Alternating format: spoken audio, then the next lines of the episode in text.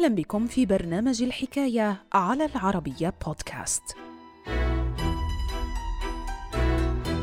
قبل انتخابات عام 1804 وبعد أن شهدت بعض الولايات حشدا لميليشيات مسلحة استعدادا لإمكانية اندلاع حرب أهلية في حال عدم تحديد رئيس جديد للبلاد مرر الكونغرس الأمريكي ما بين عامي 1803 و 1804 التعديل الدستوري الثاني عشر والذي فصل بين عملية التصويت لصالح كل من الرئيس ونائب الرئيس.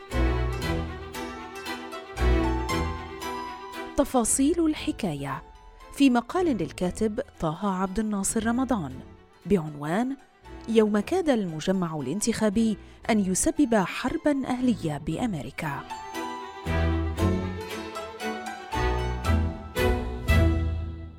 الحكاية. خلال عام 1796 نجح مرشح الحزب الفيدرالي جون آدمز في تحقيق نصر صعب على منافسه المنتمي للحزب الجمهوري الديمقراطي توماس جيفرسون ليصبح بذلك ثاني رئيس بتاريخ الولايات المتحدة الأمريكية عقب قرار الرئيس السابق والأول بتاريخ البلاد جورج واشنطن الابتعاد عن السياسة وعدم الترشح لولاية ثالثة. ومع اقتراب انقضاء فترته الرئاسية، حصل جون آدمز على مباركة الحزب الفيدرالي لخوض غمار السباق الرئاسي لعام 1800 حيث فضل الفيدراليون حينها ترشيحه لولاية ثانية بسبب شعبيته الهامة وتصنيفه كأهم رموز الحزب الفيدرالي حينها. ومرة ثانية وجد آدمز نفسه وجها لوجه مع مرشح الحزب الجمهوري الديمقراطي توماس جيفرسون. فبعد مشاورات عدة كسب جيفرسون مرة أخرى ثقة الحزب الجمهوري الديمقراطي عقب تصنيفه بالمرشح الأوفر حظا بالحزب. إلى ذلك شهدت الفترة التي سبقت موعد الانتخابات نزاعا كبيرا بين الحزبين الجمهوري الديمقراطي والفيدرالي.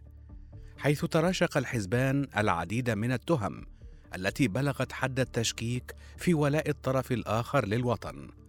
وفي خضم هذا السباق الرئاسي رشح الحزب الجمهوري الديمقراطي السيناتور السابق عن ولاية نيويورك آرون بور لمنصب نائب الرئيس بينما وقع اختيار الفيدراليين على بطل حرب الاستقلال وسفير الولايات المتحدة الأمريكية السابق بفرنسا تشارلز بينكني لمرافقة مرشحهم جون آدمز والظفر بمنصب نائب الرئيس. في الأثناء جاءت انتخابات عام 1800 المصنفة كرابع انتخابات بتاريخ الأمريكيين لتبرز أحد أسوأ نقائص المجتمع الانتخابي.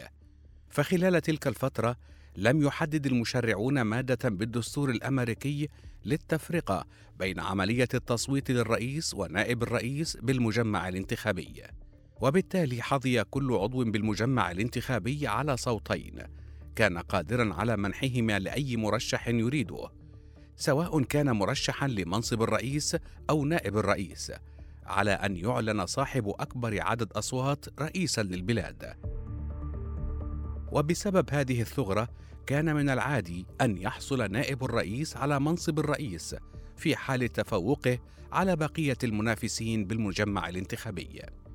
ومع صدور نتائج المجمع الانتخابي وجد الأمريكيون أنفسهم في وضعية صعبة فبينما حصل جون آدمز على 65 صوتا وبينكني على 64 صوتا تساوى مرشحا الحزب الجمهوري الديمقراطي في عدد الأصوات فنال مرشح الرئاسة جيفرسون 71 صوتا وحصل المرشح لمنصب نائب الرئيس آرون بور على 71 صوتا أيضا.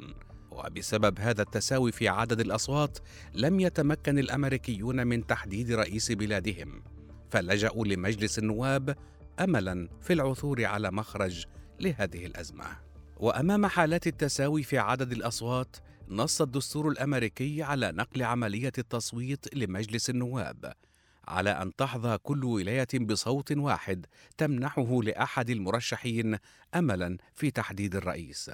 وخلال تلك الفترة حظي الفيدراليون بأغلبية بمجلس النواب فوجدوا أنفسهم أمام مهمة صعبة لتحديد رئيس من مرشحين ينتميان للحزب الجمهوري الديمقراطي. مثل كلاهما شخصيات مكروهة لدى أعضاء الحزب الفيدرالي الذين عارضوا بشدة سياسة جيفرسون واعتبروا ارون بور انتهازيا ومع بداية هذه الأزمة عاش الأمريكيون على وقع حالة من الخوف حيث عملت بعض الولايات كبنسلفانيا وفرجينيا لحشد الميليشيات المسلحة استعدادا لإمكانية اندلاع حرب أهلية في حال عدم تحديد رئيس للبلاد. بعد مشاورات استمرت 36 ساعة تنفس الأمريكيون الصعداء حيث وافق مجلس النواب على تعيين جيفرسون رئيسا للبلاد وآرون بور نائبا للرئيس.